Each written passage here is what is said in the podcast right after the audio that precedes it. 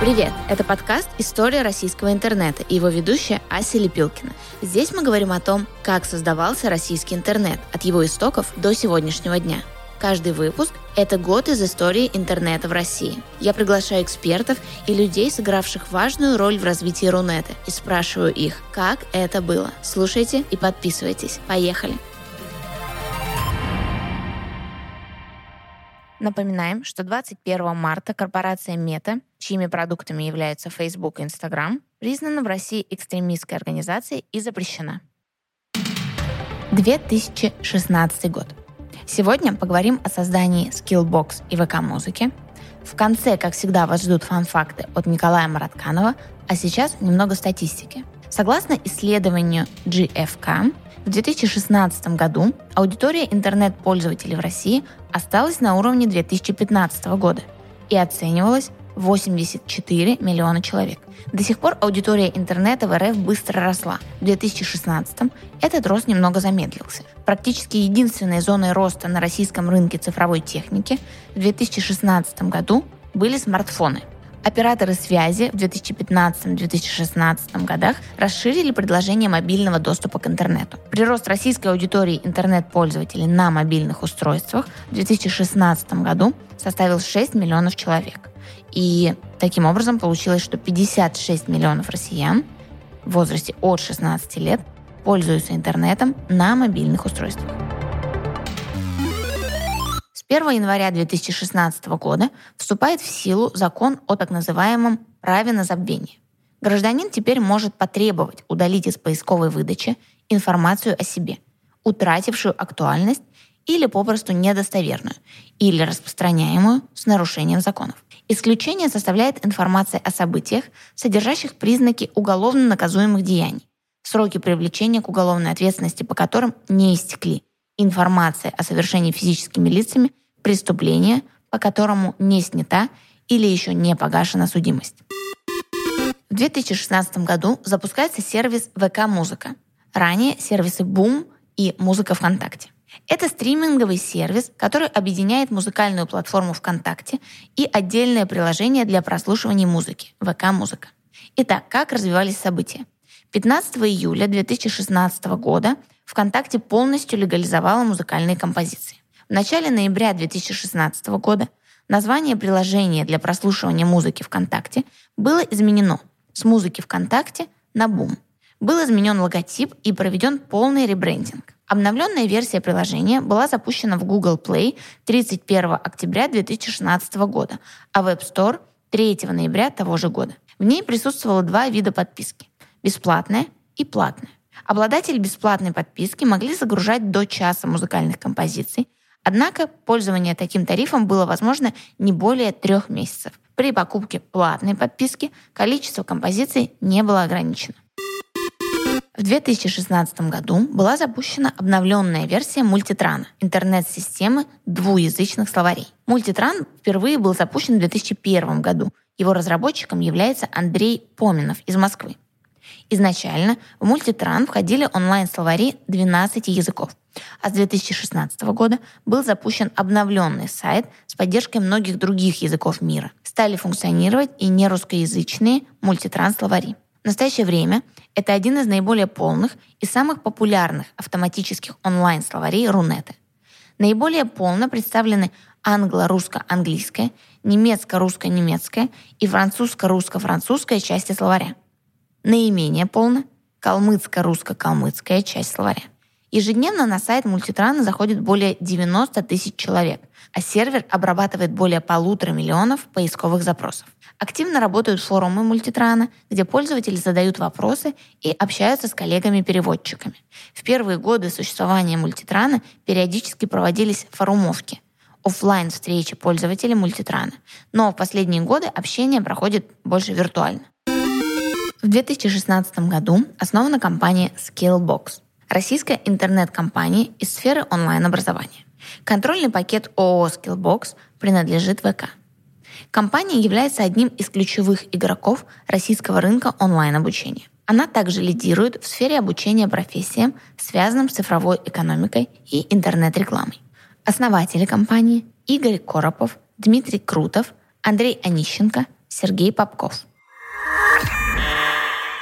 У нас сегодня в гостях Сергей Попков, сооснователь Skillbox. И мы очень благодарны, что вы к нам приехали. Спасибо огромное. Да, всем привет. Давайте поговорим, как вообще все начиналось, как пришла идея и кому э, Skillbox. Вообще идеи, как обычно, не было. Был какой-то запрос. У меня изначально 2010 года и даже до этого там э, было свое там дизайн-агентство, веб-студия, как это тогда и сейчас звучит, значит, и э, ну, компания росла, вот, и э, мне надо было постоянно нанимать дизайнеров в какой-то момент времени я понял, что надо их самому учить. Вот, и у меня начало получаться, была какая-то там методология, задумка, и, э, в общем, я принимал просто таких достаточно э, сырых ребят, да, да, да обучал их, вот, и потом, соответственно, они становились нашими дизайнерами. Вот. И дело шло в гору. Вот. Но в какой-то момент стало понятно и интересно, а что если из этого сделать какой-то предзаписанный контент и поставить это, к примеру, на поток. Вот. И вообще, как устроено онлайн-образование, то есть какие есть платформы вообще. То есть до этого я как-то не обращал на это внимания. И понятно, что тогда, в 2016 году, конечно же, уже давно существовала нетология. Вот, э, и я не придумал ничего лучше, как пойти преподавать в нетологию. Ну, вот, преподавать дизайн. Вот, для того, чтобы разобраться, как все это устроено. Ну, плюс еще там надо было как-то раскачать свои софт-скиллы. Это вот я сейчас сижу как бы балабола, а тогда вот я не мог э, двух слов связать так на широкую публику. Вот, я пошел, соответственно, в нетологию, там все узнал, все уточнил. В общем, полгода это у меня... Разведали? Да, да, полгода у меня это заняло, и, в общем-то, стало все понятно и скучно. И, собственно, возникло тогда некоторое такое ощущение, а почему бы не открыть что-то свое. Но оно было не сформированное, то есть нельзя было просто бросить там основной род деятельности, эту дизайн-студию, и, значит, пойти что-то делать. И на этом фоне я помню, что ко мне пришел э, Игорь Коропов, нас познакомили, и он сказал, что, в общем, вот есть они с Димой Крутовым, и у них есть идея создания вот некоторой нового, нового онлайн-университета. То есть не было каких-то подробностей, просто ребята были молодые, бодрые, классные, вот. И кажется, что мы с ними, ну, очень много говорили на одном языке, что как бы вот у них есть э, желание и, соответственно, ну, сделать что-то, а сделать вот это онлайн-образовании не так, как оно есть сейчас. Может быть, как-то перепри, перепридумать этот продукт. Это было тогда очень важно, потому что, повторюсь, что рынок какой-то был. То есть вот эти техпроекты в 2016 году, там, они были уже. Там был Skyink, уже была нетология. То есть, казалось бы, ну, ну, рынок такой очень устоявшийся, mm-hmm. уже не знаю. Вот. И тут вдруг бац, а давай попробуем, а что если? Ну, естественно, там вот э, первый запрос был это курс по UX-дизайну, потому что мне нужны были дизайнеры, я прекрасно понимал уже там спустя полгода нетологии, как вообще все это можно сделать, там была даже какая-то программа. Ну и, собственно, вот, не было, по сути, никакой компании не было названия даже тогда Skillbox. То есть э, Skillbox как раз название, которое появилось в ходе упаковки вот этого первого онлайн-курса uh-huh. по дизайну. Он был короткий, 16 модулей, четырехмесячный. И, э, в общем-то, так все и произошло. Э, я помню, что тогда в компании работало там не очень много людей, там, ну, 5, 7, 10 человек. Я помню, что у меня был этот большой бизнес по там, дизайну. У ребят тоже было свое маркетинговое агентство.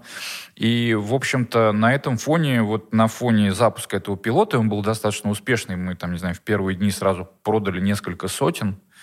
И стало понятно, что вот симбиоз э, классного маркетинга, продаж и, конечно же, продукта а, дает прям очень ощутимый mm-hmm. эффект. И у ребят на рынке, в общем-то, был запрос. То есть куда пойти учиться цифровому дизайну. Ну и, в общем-то, вот он так и получился. А дальше мы там уже сели договариваться, как, как мы дальше поедем, поплывем, что из этого может получиться. А вы сказали, что уже в первые дни было очень много продаж. Какое было продвижение? Да, то есть э, было просто понятно, что для того, чтобы запустить этот маховик как-то по-новому, э, нужен сильный индустриальный партнер, ну, в данном случае просто настоящий эксперт. Угу. Вот, и здесь в этой роли как бы выступил я, потому что я вот уже знал, как обучать этих дизайнеров, и, в общем-то, мы создали этот продукт э, заново, и надо сказать, что в онлайн-образовании мы реально ну, перепридумали его, потому что мы первые начали делать предзаписанные уроки.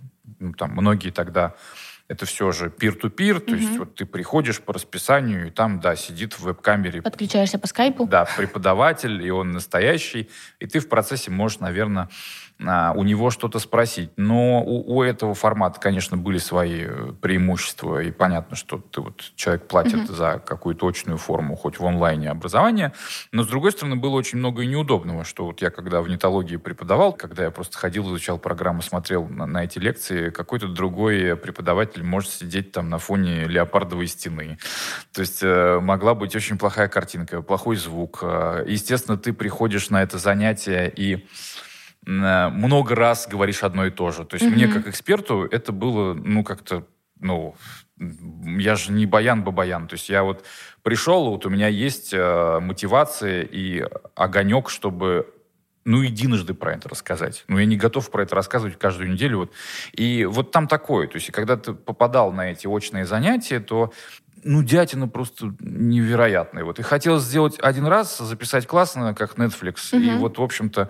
А потом, да, потом тесты, потом проверка домашек. И это, естественно, делал уже настоящий преподаватель. И в том числе он иногда записывал видосики там с комментариями к макетам что да, вот тебе. То есть и получалось как-то клево. Получалось, что есть какой-то в этом свежий смысл, что ты можешь взять реально крутых экспертов, предзаписать их и потом как бы разбавить уже какой-то преподавательской деятельностью, ну, там, понятно, осязаемость какая-то. Потому что тоже была большая проблема, что нельзя было подписать много крутых экспертов на постоянную программу. Я помню, что э, ну, с этим были проблемы не только у нас вообще. То есть, когда даже меня кто-то приглашал в какой-то другой университет там что-то почитать, это уже накладывало какие-то отпечатки на график. А здесь вроде как вот в этой модели все э, складывалось. Первый курс э, веб-дизайн. Какие дальше стали добавляться курсы? UX-дизайн. UX-дизайн. Да, это, это важно, потому что тогда был большой запрос аудитории, потому угу. что уже было много веб-дизайнеров. То есть, если мы говорим про хронологию развития интернета и веб-дизайна. То есть вначале был веб-дизайн, ничего не было, значит. А потом все начали думать, а все, что же такое удобное приложение, и вот угу. форма заявки на ипотеку, вот и все такое. И люди начали думать реально как им э, делать онлайн-сервисы и как им делать эти продукты удобнее mm-hmm. для конечного пользователя. И возникла эта история с user experience, э, UX, UI, там было, я помню, usability, как это называли это. Ну, в общем, был большой запрос. То есть, и вроде я оказался с этим запросом, и ребята, вот мы сделали UX-дизайн, он просто очень быстро полетел, и потом, да, потом был веб-дизайн, потому что веб-дизайн это уже некоторая ну, более широкий запрос, более там у всех. Mm-hmm. То есть на веб-дизайнера может пойти учиться стюардесса. Вот. Там, не знаю, ну, мы про это говорили. Мы наконец-таки поняли, что мы придумали клевый продукт, э, упаковали его и э, действительно пошли работать в массы. И поэтому следующие курсы были веб-дизайн, графический дизайн. А вот, и, конечно же, в какой-то момент уже начало подключаться и программирование, потому что программирование больше, чем дизайн. Вот. И как-то вот так угу. с, уже, мне кажется, 2017-2018 год, если в 2016 мы как-то встретились и вот начали что-то делать, и оно там, да, там получилось сделать первый успешный запуск, то 17-18 это уже был такое прям конкретное масштабирование вот, э, в разных направлениях. Какой фидбэк был первый от пользователей? Фидбэк, э, хороший был фидбэк, да. То есть я, на самом деле, там смешно было, потому что первые домашки я проверял. Вот, и я, конечно, я не мог никому доверить. То есть это была очень большая ответственность, когда тем более увидел э, объемы продаж, угу. и э, я реально несколько сотен домашек лично сам проверял, потому что, ну, фидбэк, вот я боялся плохого фидбэка. Угу. И, в общем-то, да, и поэтому я самый продавал и получал первый фидбэк. И, конечно же, у нас в моменте а, была первая дипломная защита, которую я тоже как суть продукта, а, помню, придумал. Это было очень важно, потому что, ну, в общем, самая большая проблема, наверное, и в образовании. У меня, кстати, нет высшего образования, ровно, наверное, вот э, тоже важно сказать, потому что пошел я заниматься образованием, в том числе потому, что у меня болело. Я вообще не понимал, как люди учатся. Ну, в 90-х, там, в конце, когда я пошел учиться в налоговую академию и тут же ушел оттуда, потому что я не понимал, зачем мне в 17 лет нужна макроэкономика и все прочее. Ну, в общем, я вообще не понял, зачем люди этому учат э, вот в такое тяжелое время. И вообще, почему этому надо учиться 5 лет? То есть там угу. большая предыстория, что меня, конечно, бомбило от всего этого. И в том числе я пошел заниматься образованием, потому что мне казалось, что на самом деле все можно сделать гораздо проще. Суть была в том, что я сам, поскольку я э, работал с огромным количеством крупных клиентов, и дизайн-студия мне помогла, я просто привел этих клиентов э, в дипломный проект. То есть я сказал, что если ребята учатся делать интерфейсы, значит, они в итоге должны делать интерфейсы там, для Газпромбанка, угу для Тинькова, там, для Сбера там, и так далее. И так и получилось, что я просто сделал презентажку и пошел по клиентам. Я говорю, ребят, слушайте, ну вот такая ситуация, что я теперь учу людей дизайну. Дайте мне проект, вот, чтобы я вашу реальную задачу взял, пришел, и мы со студентами ее поделали. Это будет важно, потому что вроде это реальная задача, и вам полезно. Вы угу. придете, посмотрите эти идеи, ну, какие-то заготовки, а, примите участие в том плане, что вы дадите свою реальную обратную связь, ну, что это не придуманная история, что какой-то преподаватель дает обратную связь, просто потому что ему надо дать обратную да, связь, да. да. И это все как-то оторвано от, ну, от того, от той сути, э, к которой мы стремимся. Мы хотим дать э, практику и без посредников. Вот и, собственно, вот эта первая дипломная защита была очень ответственной, потому что я, я помню, лично подрядил директора по маркетингу Йоты, а, соответственно, тоже руководитель департамента ДБО сервисов Газпромбанка и даже тоже большого босса из казахского тоже банка, Каспи называется он. Ну, очень крутой банк. По сути, это казах, казахский Тиньков. Mm-hmm. Вот, ну, кто, кто нас сейчас из Казахстана слушает, точно знает. Вот. А, и, собственно, эти ребята дали свои настоящие задачи. Вот. И где-то порядка 30 человек, я помню, это был наш первый такой выпуск, эти задачки, в общем-то, решали. Ну и все, была очень крутая защита, и дальше это ну, разлетелось как бы на всех. Как, как говорится, возвращаясь к вопросу, это был очень классный фидбэк. Некоторые ребята реально прилетели из Казахстана, я помню, из Алматы. Вот, это тоже было волнительно, потому что все-таки это было онлайн обучение, но в какой-то момент все решили встретиться и как бы и зарубиться вот этими крутыми дипломными проектами. То есть защита диплома проходила? Очно, Вау. да. И, и, и все вот эти боссы от клиентов приехали, и мы были, и все ребята приехали, прилетели, кто откуда, потому что для них это было важно. И, и все. И мы с тех пор, мы как бы закрепились. Я помню, что вот с этого момента мы, э, ну, вот этот формат, мы его закрепили. Мы сказали, мы будем теперь вот людей выпускать вот так. Угу. Потому что это было очень круто. И очень забавно, что я начинал с того, что мы как раз э, сделали контент предзаписанным, чтобы уйти от, от синхронного формата обучения, потому что кому-то было это неудобным. А, вот. а сейчас мы все-таки понимаем, что формат э, идеальный, потому что он гибридный. Потому что, что в моменте человеку хочется пообщаться с преподавателем, и он, имея там асинхронный формат предзаписанный, в какой-то момент падает вот в эту воронку, где собирается 10-15 ребят, и они неделю где-то рубятся, прожариваются прямо в синхронном формате. Вот. Ну, но при этом надо понимать, что и то, и то, и другое, оно себя ну, не опровергает, наоборот, оно добавляет. Угу, потому что да. вот мы как бы за это, да. Но вот тоже все потребовало огромного количества времени, усилий, чтобы как-то все это изучить, получить фидбэк не на, там, не на 20 человек, а все-таки на 20 тысячах. Да. Это две большие разницы. Чтобы вот этот правильный симбиоз сделать э, непосредственно онлайн э, взаимодействие, да, там в режиме онлайн, прямого эфира. Онлайн, онлайн синхронный, онлайн асинхронный, значит, это записанный. И вот сейчас уже даже офлайн. То есть я уже я все пробью. Я, пока в этом не разберусь окончательно, да. Как создаются курсы? Немного к технической части. Можем перейти? Как вообще разрабатывать разрабатываются они, утверждаются? Как это происходит? Ну, там есть э, научная составляющая, она такая тяжелая, сложная, и мы можем про это несколько часов говорить. Есть такие практически базовые штуки, про которые я сейчас расскажу. А, первое, ну, а, курс а, вообще как тема проверяется на спрос, потому что приходит очень много людей, все хотят, понятное дело, а не все мы можем сделать, угу. потому что мы же сами делаем маркетинг и продаем, и мы как сами по себе, как продюсеры, э, мы, мы принимаем решение, будет ли этот проект успешный или нет. То есть мы инвестируем, по сути, свои собственные деньги. Можно сказать, что средний запуск вот такого образовательного онлайн-продукта у нас там стоит несколько миллионов рублей. Вот я помню, что в пике у нас были эксперименты, когда мы могли сжечь, ну не побоюсь этого слова, 10 миллионов на запуск. Вот угу. нам казалось, что все, там Пойдет. нефть, там сейчас будет бить ключом. Мы так с блогерами пытались вот э, начать работать. Нам казалось, что вообще профессия, там, типа, как стать блогером, это вообще супер востребованная тема. Все хотят, все пытаются. И кажется, что нам надо собрать блогеров и сделать крутой продукт, э, вот, чтобы они раскрыли свои секреты.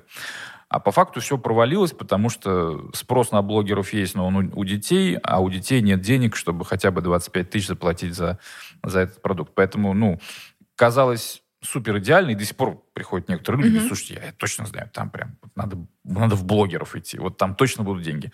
Но нет. Вот, и, и, соответственно, оценивается спрос, потом, ну, это все оценивается чуть ли не программным комитетом, там, раз в полгода в год. Соответственно, под спрос находится некоторая воронка экспертов. А у нас э, есть э, так называемые скауты, то есть это люди, которые строят коммуникации с экспертами. Есть люди, которые умеют общаться с уважаемыми людьми. Вот, это такая работа, а, вот, быть коммуникатором. Соответственно, ну, там возникает воронка, там 9 из 10 отказываются, Вот. Ну, там кто-то соглашается, и, соответственно, с ними уже делается программа. Программа, естественно, эксперт, который обладает своими какими-то супер способностями, он действительно практик, а, он не может сделать программу. Это, это было наше следующее открытие, что нам казалось, что мы сейчас подпишем человека, а он сам за нас всю работу сделает.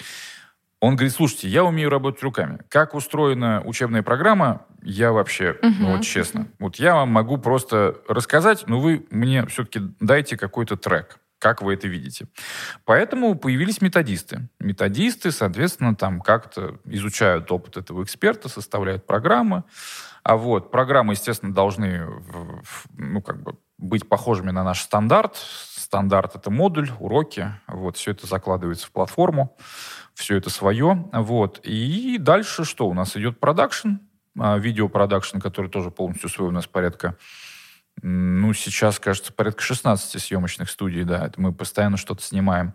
И э, все это снимается, под это делаются презентации, контент весь перепроверяется, потом составляются домашние задания, а, там, не знаю, и начинаются продажи. Соответственно, все это ложится в стратегию там, маркетинга, вот это продается, появляется воронка, появляется фин-модель, там, ну, вот это все как-то...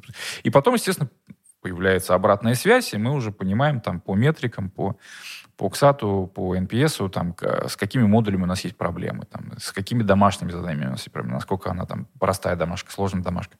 Вот. Потом появляются преподаватели, преподаватели там падают, у нас есть специальная система а, балансера, то есть, по сути, у нас система с преподавателями работает, как бы это ни звучало а, странно, у нас как Яндекс Такси. То есть вот э, студенты ставят оценки преподавателям, преподаватель ставит оценки студентам. И это все как-то, в общем-то, mm-hmm. распределяется по чесноку. То есть вот э, если хороший преподаватель, то ему балансер дает больше домашек, он больше зарабатывает. Вот. И там, ну и наоборот. То есть э, многие спрашивают, а как вы вот на таких объемах mm-hmm. э, оцениваете работу преподавателя? Естественно, э, есть огромный, огромный департамент сервиса, э, который тоже непосредственно курирую я, э, который курирует отзывы. И, конечно, мы все эти проблемы видим. То есть, э, если там какой-то негативный комментарий в каких-то социальных сетях, это через бренд-отдел прилетает, и практически сразу а, все это рассматривается. То есть, э, вот. И, соответственно, ну, продукт успешный, рентабельный, он продолжает жить и развиваться там с этим набором экспертов. Там, либо продукт нерентабельный, вот обычно где-то через полгода он закрывается. Просто потому, что он не смог показать э, перформансы. А экономика отрицательная, получается, что зачем тратить деньги на рекламу? Ну, вот. И как-то это... Но курс заходит до конца, просто вы не да, подаете да, его дальше. Да, да. Просто вот есть некоторый набор студентов, э, пользователей, которые купили, да. и, соответственно, они... Э, мы их доводим до конца, либо в моменте совсем все плохо предлагаем там какую-то адекватную замену, там, либо делаем возврат. То есть угу. я помню, что э, были абсолютно разные сюжеты. Вот. Ну, работает как-то так. То есть это как некоторая огромная продюсерская ферма э, с разными запросами, экспериментами, э, экспертами, партнерами. И направления абсолютно разные. То есть вот если мы все-таки начинали и говорили, что мы э, образовательная платформа, э, для востребованных диджитал-профессий, это в самом начале было модно, классно и прям реально выстреливало, то сейчас, конечно, мы ищем себя в самых неожиданных отраслях, и у нас час, часто очень получается. То есть у нас есть очень странный продукт. У нас есть, э, у нас есть курс э, горшочные растения. Вот, к примеру. Это, и люди приходят, покупают и, в общем-то, изучают эту науку. Науку э, про почвы, ну вот у нас есть вот э, направление дизайна среды, угу. вот, горшочные растения оттуда. У нас же флористика была. Вот, ну, флористика не пошла, мы ее закрыли. Но мы к ней вернемся, потому что это абсолютно фантастическое направление, вот, оно красивое, на него большой спрос, но там большой запрос на офлайн, uh все-таки да. на некоторую тактильность. uh Хотя мы в какой-то момент очень осмелели. А, я как раз первый запускал, и все крутили вот э, ну, мне хочется просто сказать, что Skillbox еще хорош тем, что мы пионеры. То есть у нас вот есть вот это пионерское, что вот никто не делал, а мы, вот мы пошли и вляпались. Ну, вот сделали, образно говоря, да, потому что мы не можем на все это смотреть спокойно. И э, я первый как раз запускал факультет дизайна среды. Это у нас был первый курс дизайнер интерьеров. И очень хорошо у нас пошло. И нас потом скопировали. Нас потом скопировали, что дизайн интерьеров появился в нетологии. По сути, везде он появился. Uh-huh. И он везде большой. То есть он, он сейчас у нас э, то есть, если брать весь дизайн, то дизайн среды у нас занимает где-то порядка 40%. То есть, вот 60% цифровой, угу. все, что вот связано, да, а вот это вот э, горшочные растения, я сейчас шучу над ними. И интерьер. Ин- интерьер это, да, огромные 40% и растет, угу. потому что, ну, ну, а почему бы и нет? Хорошее качественное образование не должно быть привязано к какой-то к какому-то позиционированию. Uh-huh. И Skillbox может обучать чему угодно. То есть я, в, я в принципе, в в глубине души дошел уже до сантехников. То есть я прям, я прям знаю, что это точно надо тоже делать. Потому что сантехников хороших, на самом деле, мало кто учит. Я когда вижу, сколько они зарабатывают, ну, какие-то вот на путем собственных проб, проб mm-hmm. и ошибок, ну, это как бы электрики, сантехники. Я вот про все про это. Потому что, в принципе, ну, надо все делать. Вот. Не хватает рук, не хватает местами ресурсов, но точно надо все делать, и рано или поздно мы это сделаем. Потому что в моменте у нас появились такие э, курсы и профессии, как повар-кондитер с нуля. Вот, ну, казалось бы, все знают, там, Skillbox, там, ну, дизайн, окей. Uh-huh. Ну, Python разработка, Data Science. И тут повар-кондитер с нуля. Почему бы нет? Управляющий рестораном, почему бы нет? То есть, э, ну, и как запустить свой салон красоты? То есть, на самом деле, если посмотреть на матрицу продуктов, вот, э, если там потратить вечер, зайти на наш сайт там и зайти, значит, в этот турбоикатор, то можно увидеть очень, неож... ну, очень неожиданные курсы, очень неожиданные. Это все вот как раз следствие вот этих вот экспериментов по спросу и запуску. То, что вот иногда мы не думаем, э, то есть не, не фокусируемся на чем-то конкретном, ищем спрос и вот там запускаемся. И в основном успешно. То есть там можно сказать, что на 80% все успешно. Если посмотреть сейчас в 2022 самое популярное, самое востребованное, что? Какое направление? Э, Python разработка, конечно, Python разработка. Все, вот, все хотят быть программистами, все хотят получать льготную ипотеку. Ну, наверное, не знаю. есть... Ну, мне кажется, это не только 22 года такая да. ситуация, это в да. целом последние несколько я, лет. Я, я, как эксперт в дизайне, я всегда чувствовал себя ущемленным. То есть я считаю, что э, вот человек, который приходит, э, ну вот чему-то учиться, mm-hmm. какой-то современной профессии, что, на мой взгляд, дизайн абсолютно равнозначен программированию. Ну, видимо, я делаю скидку на то, что гуманитариев меньше, чем техников, mm-hmm. и поэтому идут в разработку. Какое, на ваш взгляд, будущее у образования? Стоит ли разграничивать сейчас онлайн-образование и офлайн? Это очень хороший вопрос, потому что я сейчас конкретно этим занимаюсь. Э, офлайном и онлайном, гибридом.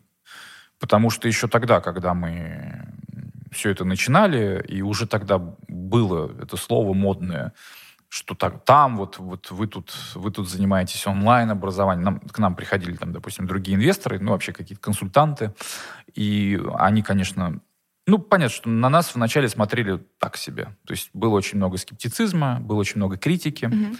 Вот, что продукт, наверное, не очень, маркетинг, наверное, слишком агрессивный.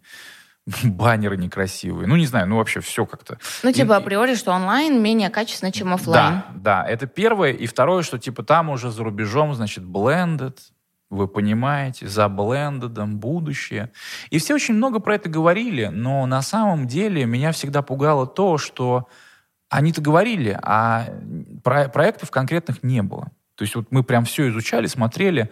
Ну, вероятно, там действительно были какие-то эксперименты. Вот, они подлетали, и все как бы. И э, вот до сих пор а, вопрос гибридного образования, он не решен. То есть вот мы сейчас конкретно им сейчас занимаемся, и я сижу там по уши, и это вообще, то есть это будет следующая большая штука, потому что нельзя его разграничивать на онлайн и офлайн вообще, в принципе, как образовательный процесс. То есть человек должен быть в процессе, должен быть CGM, то есть как, как мы называем все это хозяйство, как потребитель проходит через все этапы. Вот. И ну, не знаю, как сказать, вот ты заходишь э, в отделение банка, и тебе приходит пуш-уведомление о том, что ты в отделении банка, и поэтому ты должен взять талон. И ты этот талон берешь в телефоне, а не в киоске. Потому что это как бы следующая большая штука, как ты проходишь этот опыт и как ты его проживаешь. И с образованием то же самое. То есть я, конечно же, приобретая какой-то образовательный трек, я какое-то время делаю это в онлайне, а какое-то де- время делаю в офлайне. Ну, в целом, там, проходя, вот, получает это, э, получая от этого удовольствие. То есть вот ровно сейчас вот стоит эта задача, что как, как сделать человека э, счастливым э, в образовательном процессе, как это сделать предельно интересно, доступно, технологично и так далее. И кажется, что онлайн это всего лишь технология, то есть э, это доставка. Доставка в какой-то момент времени. Вот и все. Сейчас открываются офлайн школы у Skillbox. Расскажите поподробнее? Да. Это полный офлайн? Нет.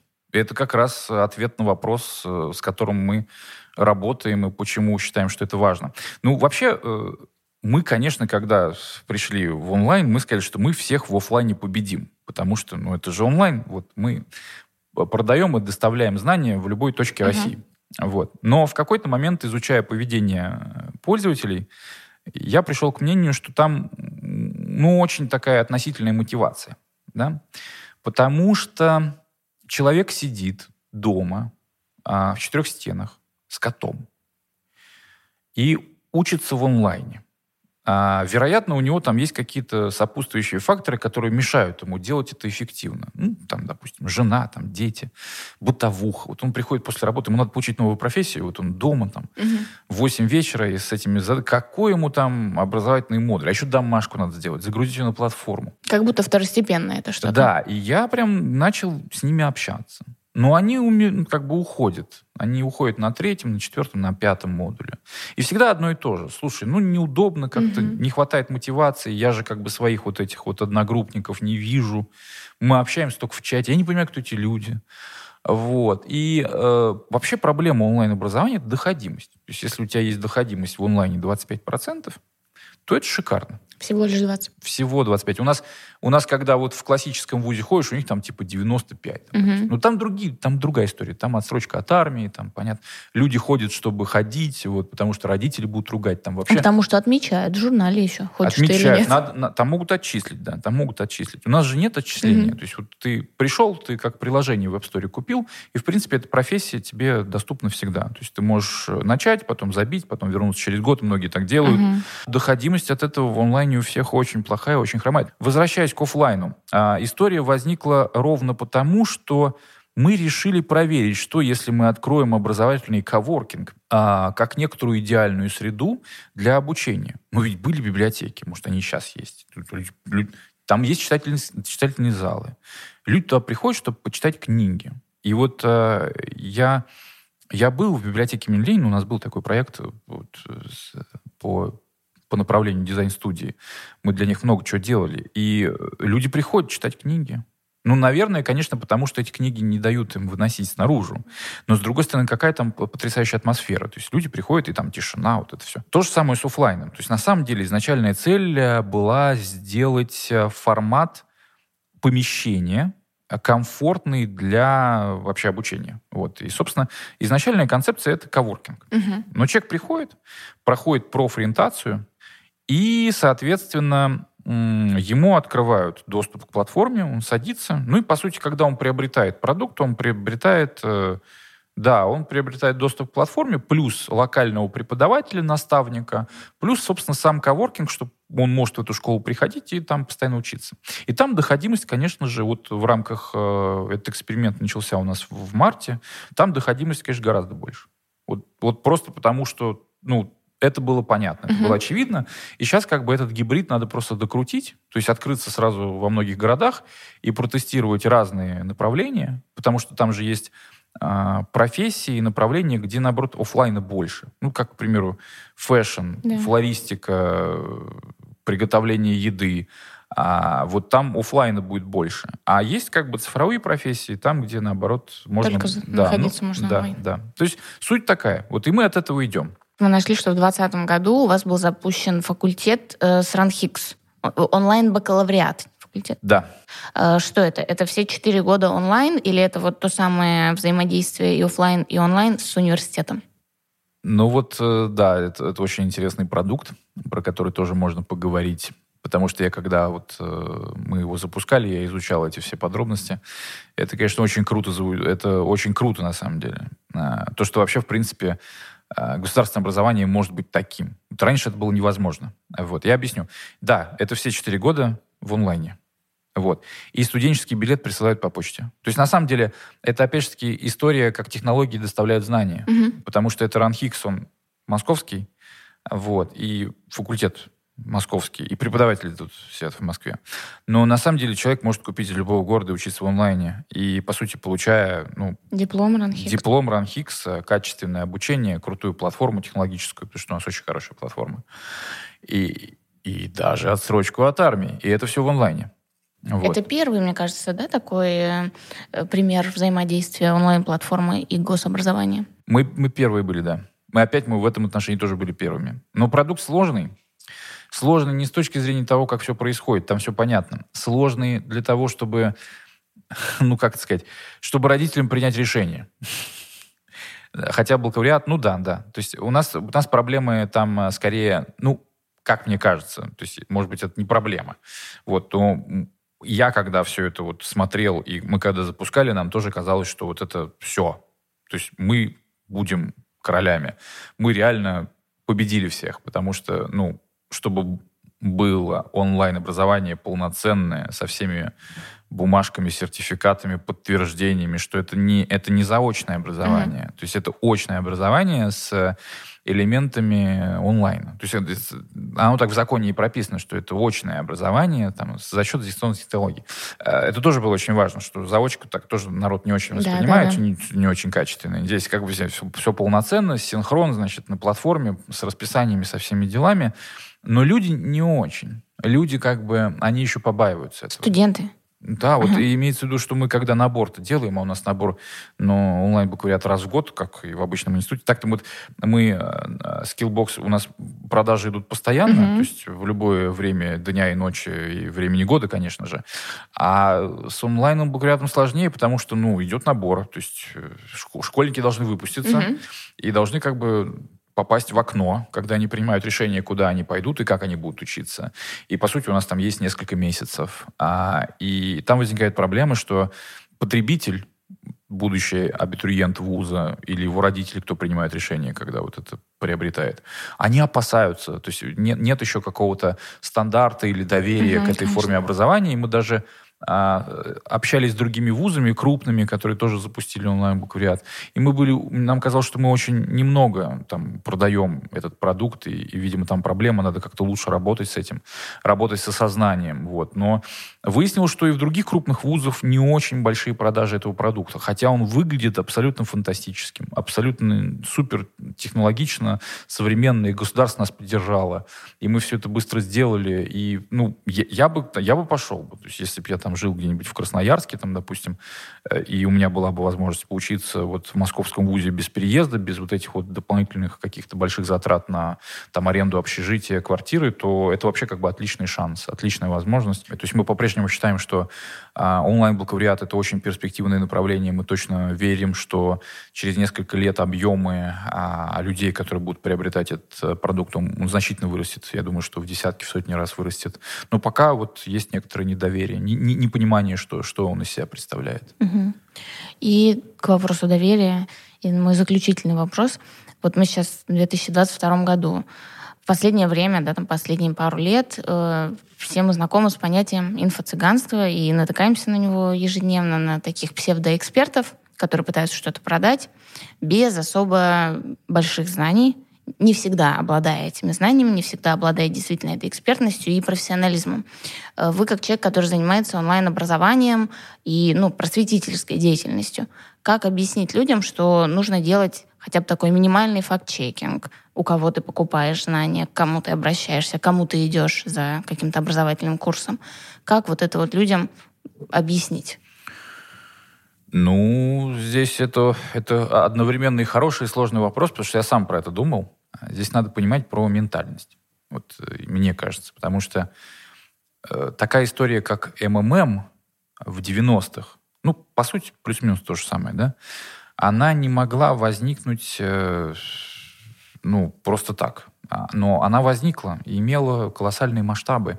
Просто потому что русский человек, а мы сейчас говорим, ну, все-таки не не про конкретную там аудиторию а, экспертов или просто людей, которые живут там, допустим, в радиусе бульварного кольца в Москве. Я, я поездил по многим городам, ввиду того, что чем я занимаюсь, мы делали разные форматы, я смотрел на людей, а, мы сейчас много общаемся с людьми в офлайне. А, факт-чекинг-то понятное дело, что я не куплю этот продукт, мы здесь сидящие не купим этот продукт, потому что мы все прекрасно понимаем. А есть куча людей, которые ну, просто хотят, э, хотят попробовать э, просто потратить деньги, они покупают эту идею и покупают эту мечту.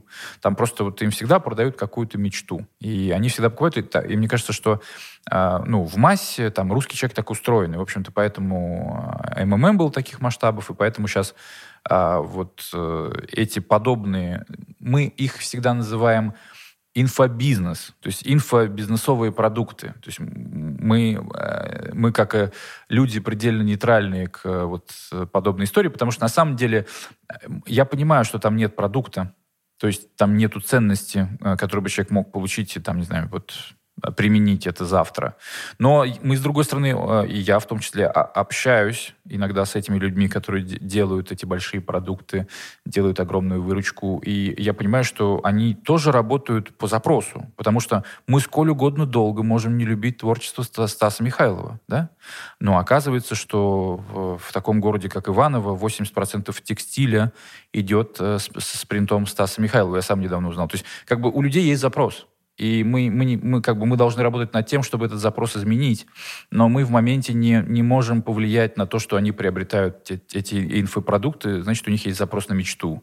И вот они тратят вот эти огромные деньги там на, там, ну, на всех этих персонажей. Не буду сейчас называть конкретных. Но, но там это тоже, с той стороны, это выглядит как огромная империя с большими компаниями, с большим количеством людей, который все это обслуживает, и это не выглядит как, э, ну, в моменте не выглядит как надувательство. То есть это все по-серьезному, все по-взрослому, с огромными бюджетами на маркетинг, э, с огромным количеством персонала штата, и все это классно сделано, упаковано. Ну вот, э, вот ну как бы очень, очень простой ответ. Вот спрос есть, да. И мы, как со Стасом Михайловым, так с инфопродуктами, мы ничего, ничего не можем пока сделать. Вот. То есть, скорее, такая большая big идея в том, чтобы менять что-то в мышлении людей и в том, чтобы они стремились к качественным знаниям и к тому, чтобы что-то делать в своей жизни, чтобы изменить ее, а не просто к покупке и, инфопродукта. Да, и, и причем этот процесс идет потому что мы только недавно, последние несколько лет, начали говорить про финансовую грамотность, и уже сейчас очевидно, что новое поколение ну, не, не ворвется в МММ. То есть, скорее всего, нет, потому что все уже прекрасно понимают, как устроен Э, рынок, как устроен фондовый рынок. Э, в общем-то, э, история про то, как Тиньков запустил Тиньков инвестиции и какой был взрывной рост этого проекта, показывает о том, что люди, в принципе, начали разбираться о том, как, в общем-то, работать с деньгами. Вот. И я думаю, что это будет следующий этап, что когда люди действительно насытятся инфопродуктами, они начнут понимать, что это такое, и, наверное, пользоваться этим точечно. Потому что, ну, честно, я не могу переубедить там достаточно близких знакомых, что расположение звезд, оно вот действительно влияет, вот по их мнению, на что-то влияет. Хотя вот я считаю иначе. Но в моменте там ссориться, переубеждать невозможно. Ты говоришь, ну, хорошо, ну, поживи с этим, там, все, все ты как бы вернешься. Наверное, как-то так, да. Ну, сейчас вот спрос, он такой большой. Спасибо большое. Желаем вам успехов в ваших э, новых продуктах. Желаем, чтобы все получалось вот в, этом, в этой смеси онлайна и офлайна. Супер, спасибо вам. До новых встреч. Спасибо. В 2016 запущено несколько сервисов Яндекс. Мобильное приложение для записи к врачу Яндекс Здоровье, Появились новые сервисы для бизнеса Яндекс Телефония и Яндекс Аудитория. Первый позволяет обрабатывать звонки и сообщения клиентов, а второй — создавать разнообразные аудиторные сегменты для показа рекламы. Корпоративных клиентов стал обслуживать сервис Яндекс Такси. Летом 2016 года был принят пакет антитеррористических поправок, предложенный депутатом Госдумы Ириной Яровой и сенатором Виктором Озеровым. Пакет состоит из двух федеральных законов. В одном собраны поправки в закон о противодействии терроризму, другой вносит изменения в уголовный и уголовно-процессуальный кодексы. Все поправки условно можно разделить на несколько блоков. Ужесточение наказания по экстремистским и террористическим статьям, новые требования к операторам связи и провайдерам, о них подробнее чуть позже расскажу – регулирование миссионерской деятельности. Так было введено понятие миссионерской деятельности и разрешено проповедовать религию исключительно зарегистрированным организациям и группам. За нарушение тогда ввели штрафы до 1 миллиона рублей. Новые требования к службам доставки. Так, Почту России, а также частные службы доставки обязали проверять посылки на оружие, наркотики, деньги и другие запрещенные к пересылке ценности – Президент России Владимир Путин подписал эти поправки 6 июля 2016 года. Итак, что хотелось бы добавить. С октября 2018 года интернет-провайдеры должны были в течение шести месяцев хранить все сообщения, отправленные и полученные пользователями с помощью различных сервисов, в том числе трафик просмотра общедоступных теле- и радиоканалов и аудиовизуальных сервисов. Однако в 2022 году Михаил Мишустин подписал постановление, по которому операторам связи было разрешено не хранить трафик общедоступных теле- и радиоканалов, а также стриминговых сервисов в рамках закона Яровой. Кроме того, постановление продлевает еще на год разрешение операторам не увеличивать ежегодно объем мощностей для хранения трафика абонентов. Всем привет, меня зовут Николай Маратканов. Это рубрика... Неужели фан-факт? ну, пускай. Теперь наша рубрика называется «Неужели фан-факт?» Во-первых, всем привет, кто нас слушает еще раз. Э, всем спасибо, что вы нас слушаете. Сейчас готовьтесь хохотать и готовьтесь вспоминать вещи, над которыми вы хохотали э, в интернетах э, в 2016 году. В 2016, если бы я был рэпером Благовайтом. Значит, поехали. Первый фан-факт. Готовы, готовы, готовы, готовы, готовы? Да.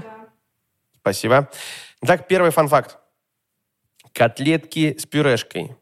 С макарошками? Нет, с пюрешкой. Поторопись, у нас сейчас котлетки.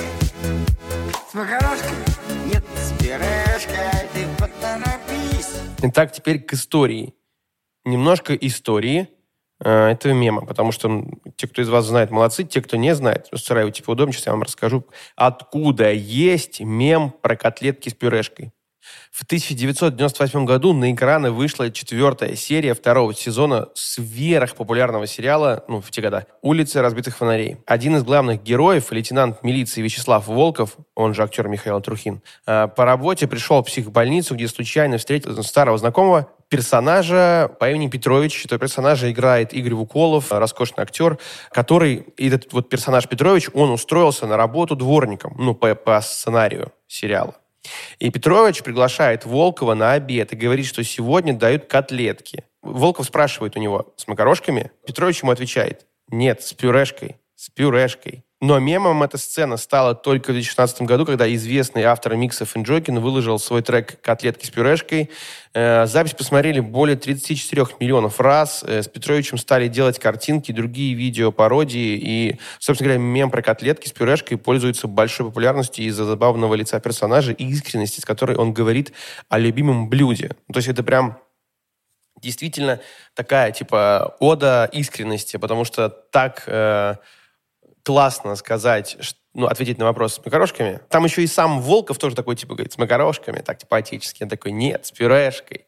И это все, в общем, такое какая-то ода, милоте и э, в сериале про вообще убийство в Санкт-Петербурге. Как будто бы очень контрастные вещи, очень милая. Вот. И, наверное, можно отдельно добавить, что актера Игоря Вуколова какое-то время назад, ну, типа, не стало.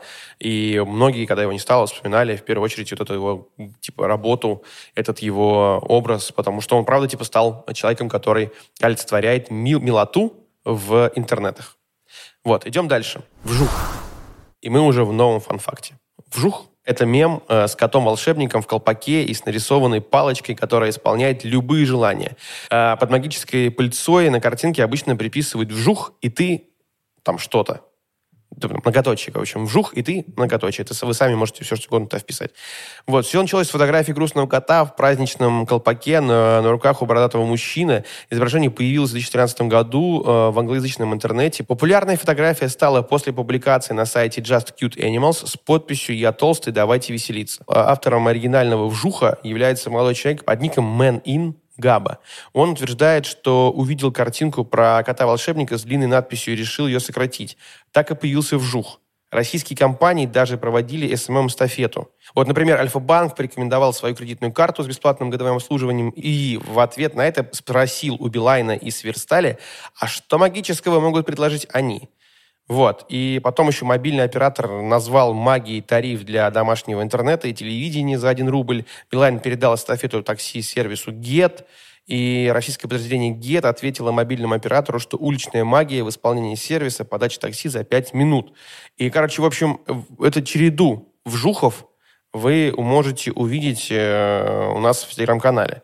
Но в целом этот вжух, короче, стал таким каким-то, вот как в прошлом году мы с вами обсуждали ничего себе, так и сейчас э, вжух какое-то олицетворение э, бесконечного прикола. То есть этот вжух используется до сих пор. Как будто появился в 2016 году, а в 2022 все равно он актуален, и я периодически слышу где-то просто в речи у людей.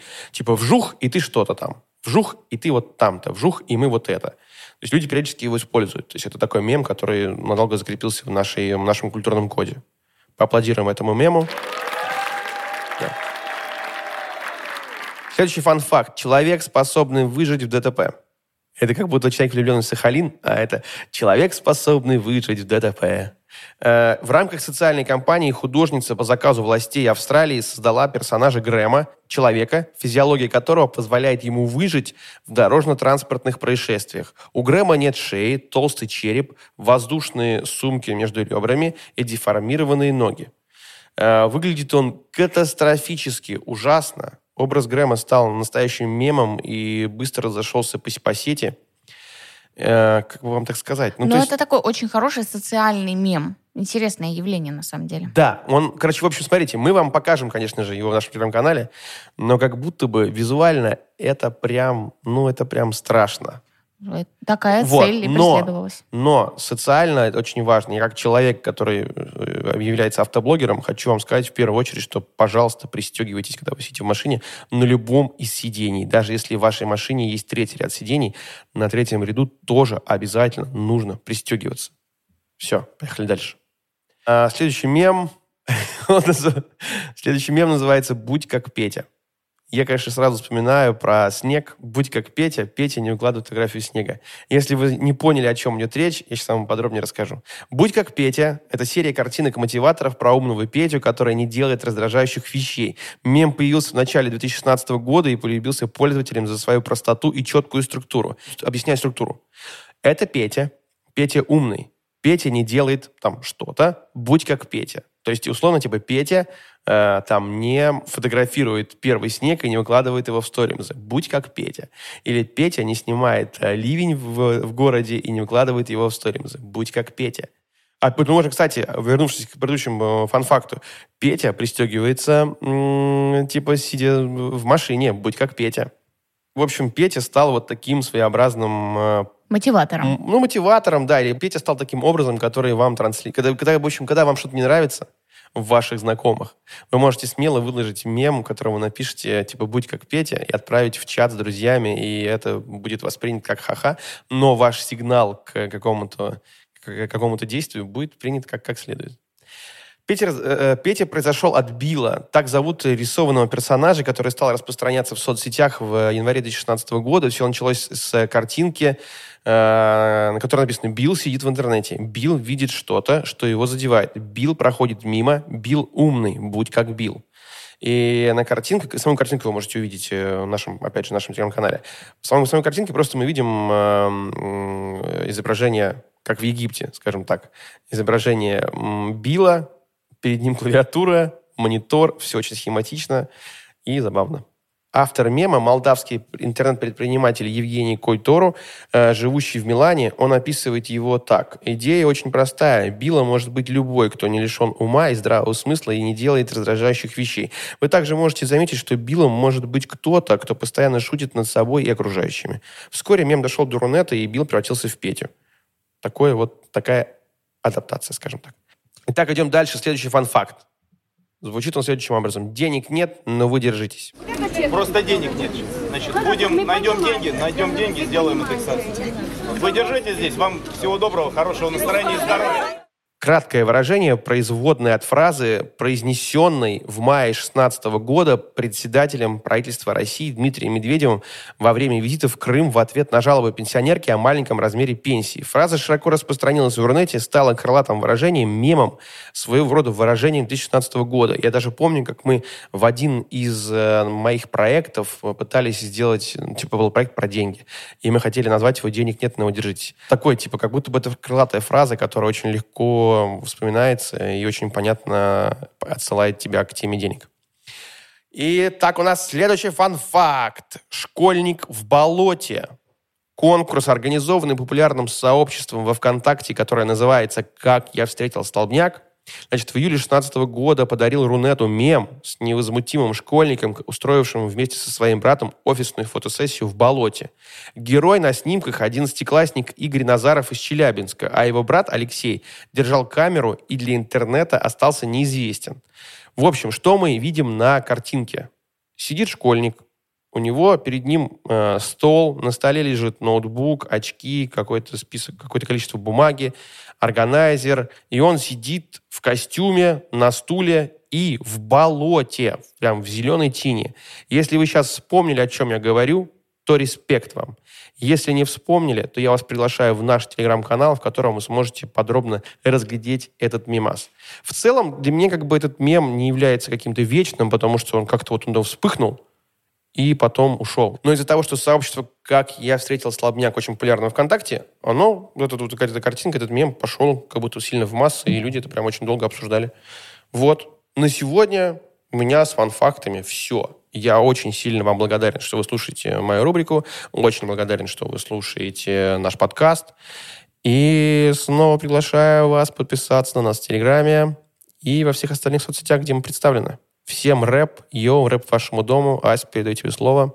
А я напомню, что мы размещаемся на площадках Apple Podcast, Google Podcast, на Яндекс Музыке, ВКонтакте, также телеграм-канал, о котором сказал Николай. Очень вас там ждем. Обязательно пишите, подписывайтесь. Мы очень вам там рады. Если вам понравился наш сегодняшний выпуск, поставьте нам, пожалуйста, оценку. Эм, также оставьте отзыв на Apple подкасте, если вы до сих пор действительно этого не сделали. И до встречи в следующем выпуске. Ciao.